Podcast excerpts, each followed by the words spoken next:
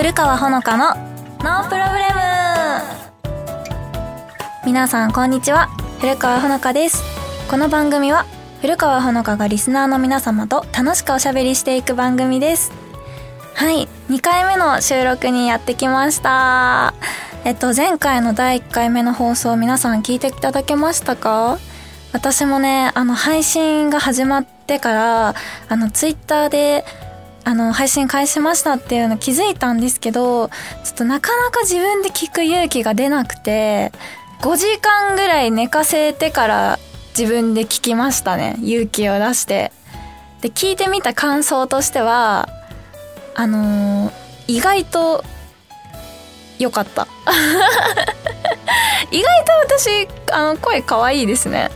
自分で言いますけど、いや、なんか自分で聞こえてる声と、やっぱ、違うじゃないですか。であの自分で聞こえてる声が自分はあんまり好きじゃなかったのでちょっとなかなか聞く勇気がね出なかったんですけどあのラジオを通して聞いてみるとあの意外とあのね笑い方とかも鈴が転がるような可愛らしい感じだったんじゃないかなと自分でセルフ高評価してました。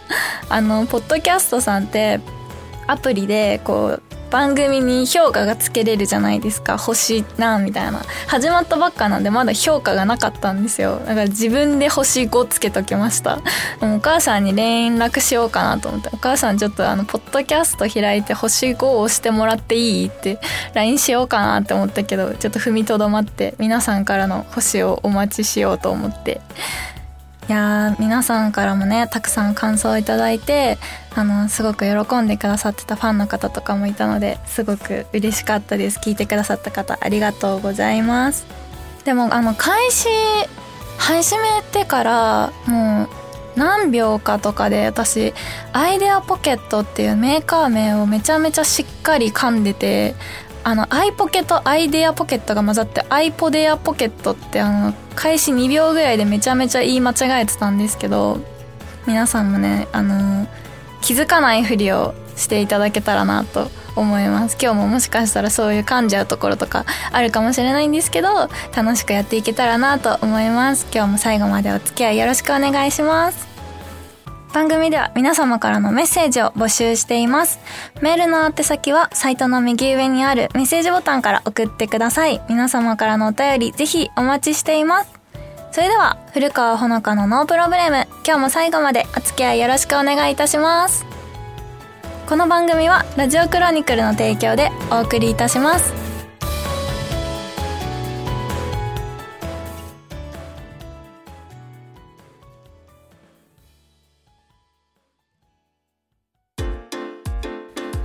川ほのかのお便りコーナーの時間です。このコーナーは、えー、リスナーの皆様からいただいたお便りを紹介していくコーナーになります。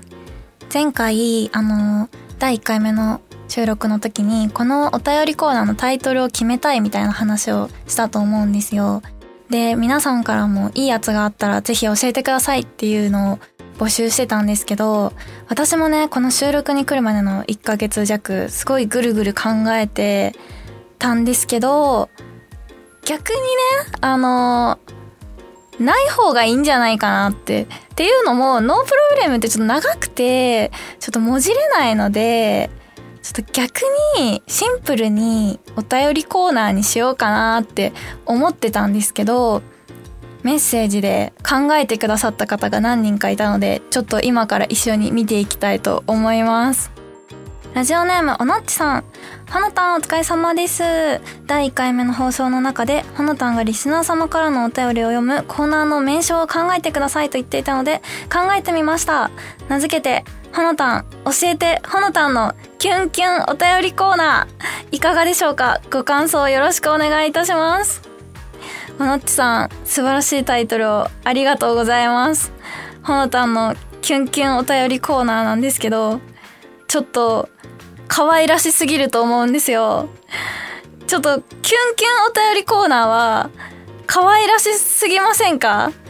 私はこれを収録するたびに毎回顔を真っ赤にしながら、はい、じゃあ続いては、ほのたんのキュンキュンお便りコーナーの時間ですっていうのが、ちょっと恥ずかしいので、すみません、おのっちさん。ちょっと、可愛すぎっていう理由で不採用にさせていただきます。考えてくださってありがとうございます。えー、続いて、ラジオネーム、武蔵野紳士さん。お便り紹介のコーナーですが、古川ほのかの普通おた今夏でいかがでしょうか？普通おたは普通のお便り。今夏は来ないんかいではなく、来てくれよという意味です。ご検討ください。武蔵野紳士さん、こちらも素晴らしいタイトル考えてくださってありがとうございます。古川ほのかの普通おた今夏、ちょっと伝わりづらいという理由で不採用にさせていただきます。いやーなんかいいですね。一生懸命考えてくれたんだろうなっていうのが、こう、行間から滲み出てて、私これを読んでとっても嬉しくなりました。いやー、そう、皆さんにね、考えてくださいと言ったのに関わらず、タイトルはお便りコーナーにしますっていう、とんでもない裏切り行為なんですけど、皆さんのこのいろんな思いをね、こもったタイトルをたくさん見ることができて、すごく嬉しかったです。考えてくださった方、他にも何人かいらっしゃったんですけど、本当に本当にありがとうございました。考えてくださったのに、お便りコーナーという普通のタイトルになってしまって申し訳ないんですけど このコーナーでね、みんなのタイトルが読めたのでよかったかなと思います。これからもよろしくお願いします。お便りコーナーです。はい。では続いてのお便り読ませていただきます。ラジオネーム、私はリカルドさん。古川ほのかさん、こんにちは。YouTube で存在を知り、ブログを読んで魅力的な方だと思い、ラジオのお便りを送らせていただきました。27歳男性の恋の悩みを聞いてほしいです。恥ずかしながら人生で初めて一目惚れをした女性と、最近ご飯を食べてお互い話が合い、5時間もお互いの共通の趣味の話をして笑い合い、なんと閉店時間まで話し込み、お店を出た後駐車場でも30分ほど話し、またご飯に行こうと女性側からも誘ってもらい、ルンルンだったのですが、LINE のメッセージで予定を聞いても未読のまま5日経って非常に辛いです。もともと頻度は少ない女性なので、ブロックはされてないと思います。えー、職場も違うので会う場所もなく、次の恋に歩みを進めるのか諦めずに、えー、追いラインをすべきなのか悩んでおります。何か恋愛におけるアドバイスがあれば幸いです。えー、恋愛相談のね、お便りが何通か来てて、いや、私こういうのに答えたくてすごく嬉しかったんで、今回はこちらの方のを選んで選ばせていただいたんですけど、え、これさ、これで、この感じで、LINE 返ってこないことあります ?5 時間も話してるんですよ。で、お互いの共通の趣味もあって、閉店まで持って行ってるのに、しかもその後駐車場でも30分話してるのに、LINE が返ってこないことありますか？この女性は相当変わってると思うんですけど、でもたまに女の子って全然 LINE 返ってこない子って確かにいる。なんか、あんまり、こう、読んでるんだけど既読をつけたくないみたいな子って確かにいるから、もしかしたら、あの、ただ、そういうタイプのだけかもしれないけど、ちょっと5日も寝かせるタイプの人はちょっと珍しいかもしれないですね。えー、なんだろう何か原因があったのかな次の恋に歩みを進めるのか、諦めずに追いラインをすべきなのか。いや、これは、追いラインをしましょう。ぜひ。追い、こういうタイプをぐいぐい追っていって、それでも返事が来なかった時に諦めましょう。うーん、なんだろうな。やっぱり、いつか LINE 寝かせる人とこれからも付き合える、なんだろう、そう、いろんな価値観がもしかしたら違うかもしれないから、それでもいいと思った時に、あの、もう一回 LINE してみてはいかがですかね。こういう LINE とか小さなことかもしれないですけど、なんか小さいこういう価値観の積み重ねで、結構付き合っていく上でいろんな考え方の違いとか出てくるかもしれないので、一応追いラインをしてみて、また5日経ったら諦めた方がいいかもしれないです。リカルドさんの声応援してます。頑張ってください。えー、もう一つ恋のお便りが来てたので読ませていただきます。ラジオネームちゃまぴさん。えー、ほのかちゃん、こんにちは。えー、ほのたん単押し採用しのオタクです。相談です。私は彼氏が欲しいです。気になるなと思う方はいつも素敵な方で、自分は並んではいけない存在だなと冷めてしまいます。選べる立場ではないと分かっていますが、結構襟好みもしてしまいます。メイク動画を見て真似してみたり、いろいろするものの、まあ、マシになったくらいにしかなりません。努力不足だとは思いますが、ほのたも男性経験はあまりないと言っていますが、私からしたら本当に魅力的だと思うんです。えー、より素敵になるためにしたことはありますか？このままじゃ未来はもじおばさん確定です。助けてください。これからも応援しています。もじおばさん確定なんですか？いやーでもこの人の気持ちもめちゃめちゃわかる。この人は女性なんですけど、なんか男性経験が少なければ少ないほどどんどん時間が経って理想が上がっていってしまうんですよね。で、こう理想が上がっていくともうそんな理想が高いのに応えてくれる男性ってあんまりいないからまた恋愛しない期間が空くっていうこう負のループみたいなのに陥っちゃうんですけどめちゃめちゃわかるんですよね。この久しぶりに好きになったと思ったらめちゃめちゃなんていうの、あの、素敵すぎてしまう人というか、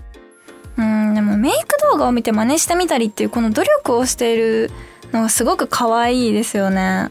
まあ、マシになったくらいにしかなりませんって言ってますけど、絶対そんなことないですし、やっぱ素敵な人に釣り合う自分に努力するのが一番手っ取り早いと思うんですよね。やっぱり素敵な人って素敵な人と付き合ってると思うので。でも私が高校生の時に、あの、同級生の女の子で行ったタイプなんですけど、なんか、めっちゃとびっきりの美少女ってわけじゃないんだけど、もう次から次にイケメンの彼氏が続々できるみたいな子がいたんですよ。その子はやっぱめちゃめちゃ行動力があって、で、あのー、専門学校の時に居酒屋さんに入れる年齢になった時に、その子が居酒屋に行って、すっごいイケメンの男の子が同じ空間にいたらしくて、自分からナンパしたっていう話を聞いて、ああ、やっぱイケメンの彼氏捕まえてる子って、そんぐらい行動力あるんだなと思って、これぐらいね、あの、ぐいぐい行ってしまった方が、恋愛に発展する可能性はやっぱ高いと思うので、チャマピさんも本当同じ居酒屋でたまたま遭遇した男の人にナンパするぐらいの行動力を一回勇気を出して持ってみてください。より素敵になるためにしたことはありますか？っていう質問に対しては、うん、その素敵な人に釣り合うためにもうとにかく外見の努力をする。これしかないかもしれないです。私も結構 YouTube とか見て、チャマピさんと一緒でメイク動画見たりして、同じような感じなので一緒に成長していきましょう。チャマピさんの声も応援してます。頑張ってください。以上、お便り紹介のコーナーでした。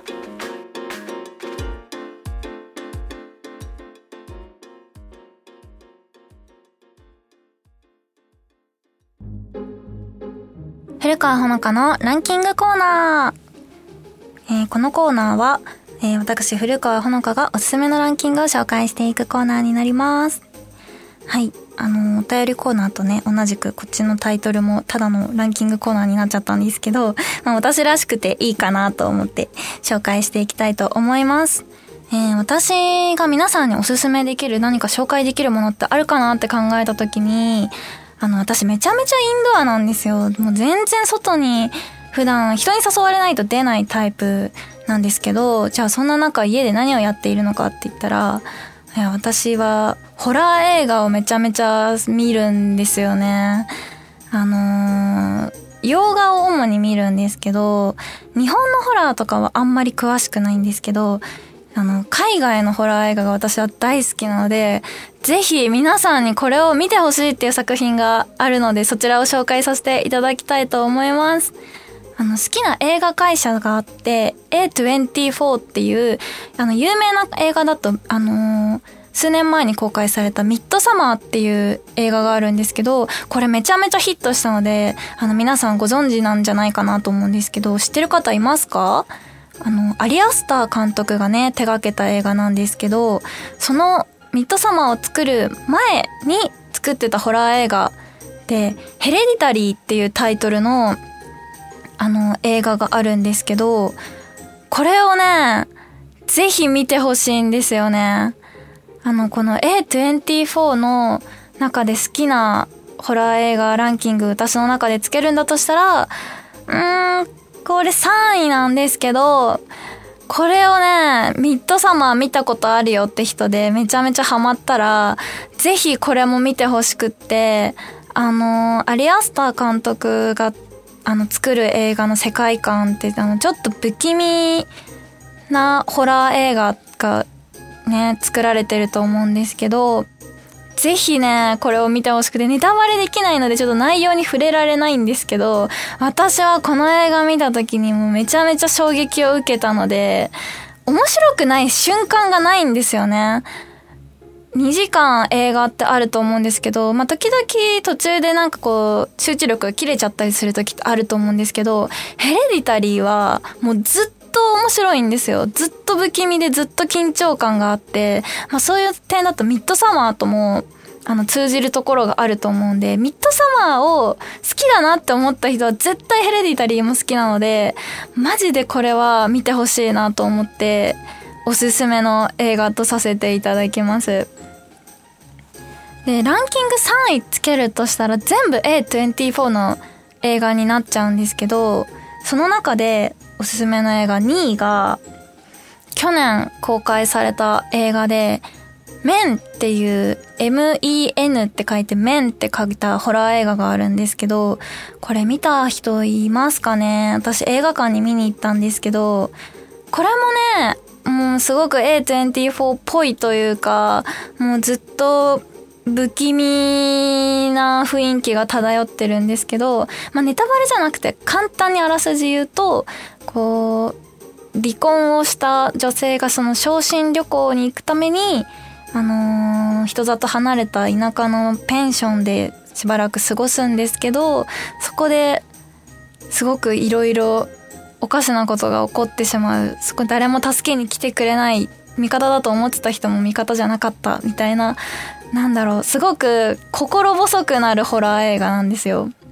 これもね、すっごく面白いので、ぜひ見てほしいです。第2位は、メンでした。メン、全部 UNEXT とかで見れるので、ぜひ見てみてください。で、第1位なんですけど、本当はミッドサマーにしたいんですよ。っていうのも私ミッドサマーがめちゃめちゃ好きなので、ミッドサマーを1位にしたいんですけど、ちょっと有名すぎちゃって、ちょっとこれを1位にするのは言いづらいなって感じなので、同じ映画、あのー、同じ A24 の中の作品の X っていう作品があるんですよ。これは Unext 限定で配信されてるやつなので、Unext 登録してる人はぜひ見てほしいんですけど、えっと、私セクシー女優をやってるんですけど、同じような職業の女の子が出てくるお話なんですね。セクシー女優さんが撮影に行ったその先の撮影場所でいろいろ不穏なことが起こってしまうっていうホラー映画なんですけど、なんかやっぱ私も通じるところがあるというか、同じ職業を通して、え、なんか、なんだろう、わかるなっていう瞬間とかがある中で、めちゃめちゃホラーなことがどんどん起こっていく、その身近なホラーみたいなのを感じてしまって、個人的に、この X って映画がめちゃめちゃ好きで、あの、私のファンの人にもね、ぜひ見てほしいなってずっと思ってて、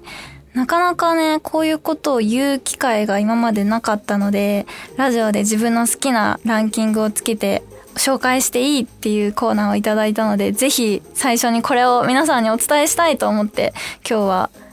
熱量高めでお伝えさせていただきました。A24 本当に素晴らしい映画会社なので、ぜひ皆さんホラー映画見るときはこの会社の作品から見てみてください。あの、すごく価値観が変わるというかおすすめなので、さっき挙げた3作品3位から順番に見ていただけるとすごく見やすいかなと思うので、ぜひチェックしてみてください。以上、えー、古川ほのかのランキング紹介のコーナーでした。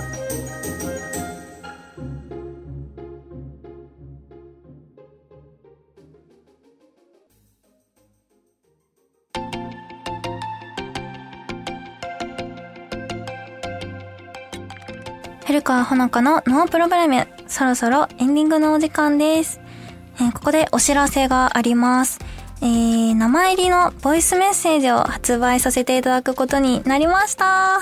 ありがとうございます。えー、こちらがですね、シチュエーションを選んでいただいて、言い方、呼び方も指定していただいた上で、私がそのシチュエーションに沿ってボイスメッセージを、あのーこうやって話させていただくっていうものなんですけど、そのシチュエーションがですね、いろいろ選べて、例えば、いってらっしゃいをしてくれる、おやすみなさいをしてくれるとか、言い方も明るくとか、セクシー、ささやきなど、皆さんの好きなものがいろいろ選べるものになってるので、こちら、ぜひぜひ、あの、購入していただけたらなと思います。あの、購入方法など詳しいことは、ラジオクロニクルさんのツイッターに書いてあるみたいなので、お申し込み、ぜひお待ちしております。よろしくお願いいたします。そして、私が出演させていただいてる、えー、テレビ東京さんの深夜番組、えー、月ともぐらの舞台が10月5日、草月ホールで開催されます。ぜひ、遊びに来てくれるととっても嬉しいです。よろしくお願いいたします。それでは、古川ほのかのノープログラム、今日はここまでです。ここまでのお相手は、最近ヨガとか始めて、どんどん健康になってきてしまっている古川ほのかがお送りしました。また次回お会いしましょう。バイバーイこの番組は、ラジオクロニクルの提供でお送りいたしました。